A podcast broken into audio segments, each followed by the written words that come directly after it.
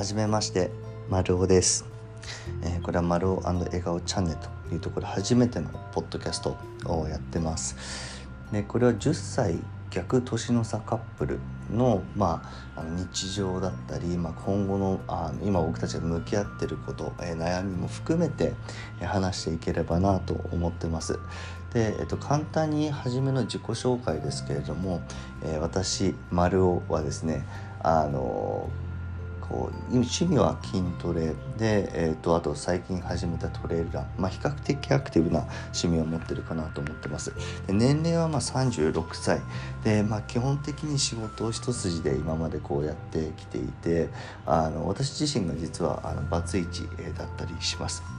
で相手の、えー笑顔ちゃんは、えー今46歳ちょうど僕の10歳年上なんですけれどもあの彼女も趣味が実は筋トレで、えーものすごくこうあのいいナイスボディをしていると いうところです。で、まあ、彼女は本当に性格としてはものすごく、えー真面目でチャキチャキとしてて本当尊敬するところが多いですと。で彼女自身も、まあ、ずっとあのかなり仕事に向き合ってきた、えー人生だったのかなと思ってます。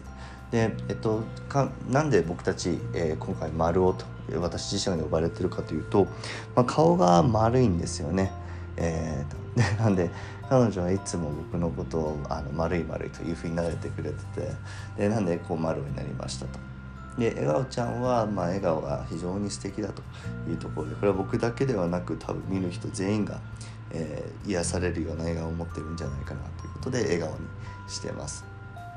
で今回このチャンネルを、まあ、2人の、まあ、共同作業でも日記みたいな形でもそうなんですけどちゃんとその2人が向き合ってる過程を、まあ、少しでもこう言語化したりだとか、まあ、形に残していきながら、まあ、今後の、まあ、未来について、えーを考える良い機会になればなと思ったり、まあ、あと僕たちと同じような環境の方もあの多くいたりとかするので、まあ、そういった人たちとの、えーまあ、つながりも持てたらなと思って、えーやってます。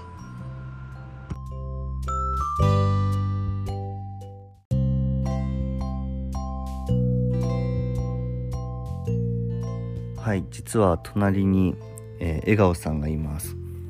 はじめまして、こんにちは、笑顔です。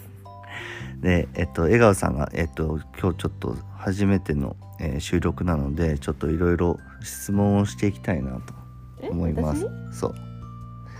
でじゃあ一つ目がその年の差婚年の差うん？年の差カップル？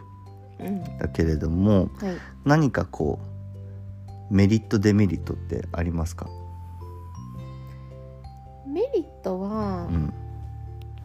女性にとってのメリットは、なんかいつまでも綺麗でありたいなっていう意識がうん。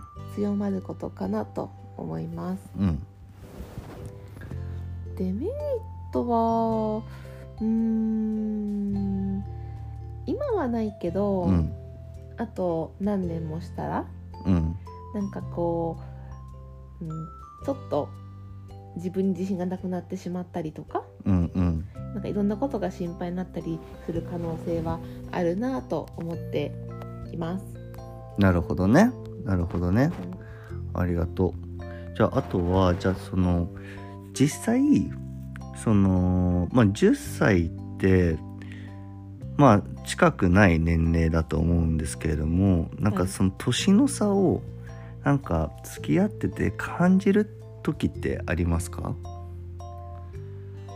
えほとんどないかも、うん私の方はないけど丸尾くんの方はあるかもしれないなとは思います。実はねなんか僕、まあ、10歳年上って、まあ、結構その人生経験的にもたくさんねあのあるし、まあ、それなりの目上っていう意識はあるけれどもまあぶっちゃけあんまり年の差を感じないっていうか感じさせないようにしてくれてるのかっていう感じ。で多分理由としては多分笑顔さんは選ぶるところが一切ないというかあのすごくこう謙虚にいろんなことを僕のことでもこうしっかり聞いてくれたりだとかするのでなんかあの逆に全然その目上からとか上からっていう言葉がまあ本当にない。うん。からなんかこう、うん、年の差をあのそういった意味で感じることはないなっていうところかな。うん。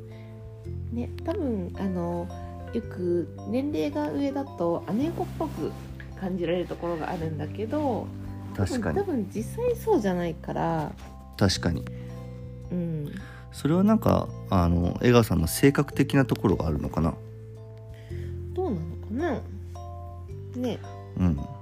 もなんかさあのうん本当にこう感じることはないよねあんまり年の差を。うんないです。時々あの昔の芸能人の話とか。確かに。そういったことぐらいだよね。確かに。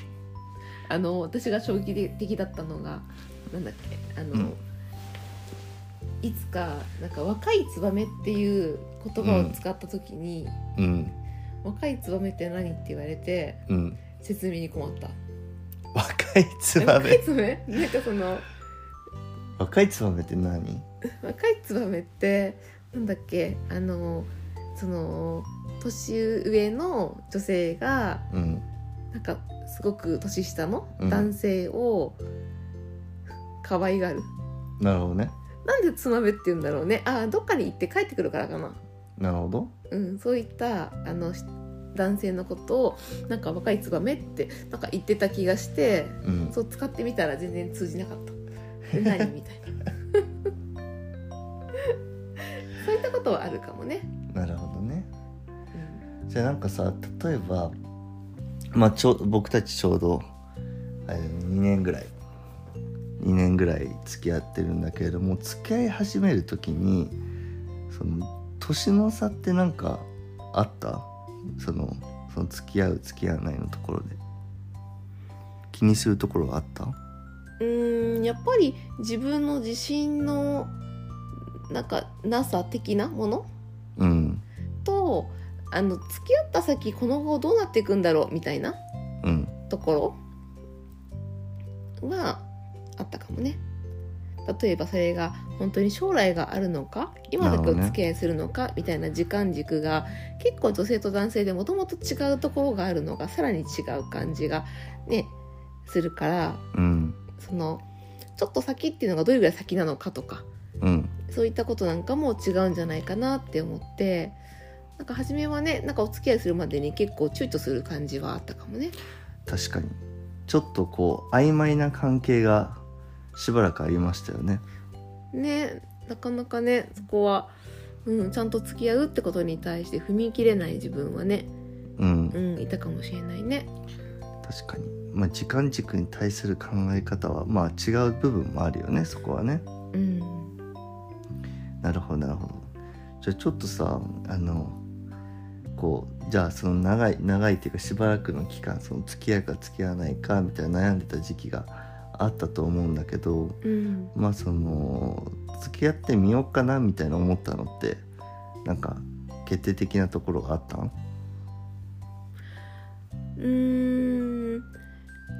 そうね。結構その付き合うまでに時間がかかったんだけどなんか丸尾くんがなんかずっとトーンが変わらずうん。結構そのまあ私に向き合うみたいなことうん。をしてくれていたりうん。結構その今後ずっと2人がいたいんだってことをうん。言ってくれていたから、結構長期視点でうん。向き合える人なのかなっていうことを感じたからかな。確かに。うん。なるほどね。なんか僕自身も多分結構うん。その怖かった部分はあるというかあのちゃんと本当に僕のこと見てくれるのかなみたいなところもあったけどあのその期間ですね僕はあの笑顔さんを仕留めるのに使った手法があるんです。何？であのこれちょっと皆さんにねあれ教えたいというかあのなんか困ってる人がいたらこの戦略はすごくいいなと思っててであの使った技としてはあれなんですよね。毎日僕のことを思い出させる何かを送るということなんですよね。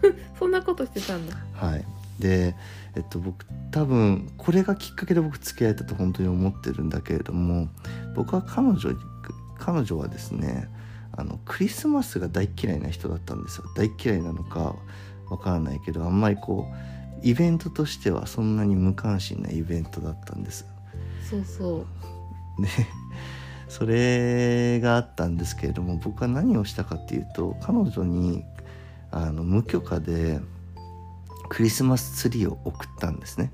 クリスマスの1ヶ月ぐらい前に。はいびっくりしました。いきなりクリスマスツリーを送りましたと。でまあなんだかんだ言ってもらうとまあこう開けざるを得ないっていう環境もあるんでこう飾ってくれるんです。でえっとそうするとその1ヶ月間毎日そのクリスマスツリーっていうのを見ることになるんですよね。でそうするとまあその毎日僕のことを思い出してくれると。でだんだんそれがこう日常化していくというこうのがこうあったんじゃないかなと思ってますがあの実際のところは笑顔さんいかがでしたでしょうか？あーそれはねあったね。あクリスマスツリーを本当に12月頭ぐらいうん、に飾っていやいや飾る前多分11月に届いて、うん、届いたね。でそれ開けずにずっといて さすがに12月ぐらいに飾ったんですよね、うん。いやいや、いやいやいやっていうかそのツリー自体すごく可愛くてうん。インテリアとしてはあの良かったです。うん。でその朝起きるとその可愛いツリーが結構大きいんですよさらに。うん。人の家に送りつけてくるぐらいに大きいんですよ。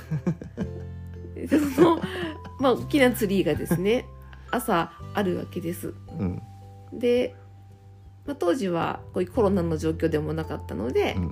普通に仕事に行って帰ってくるみたいなうん。ことをするとクリスマスツリーが迎えてくれるんですね。なるほど。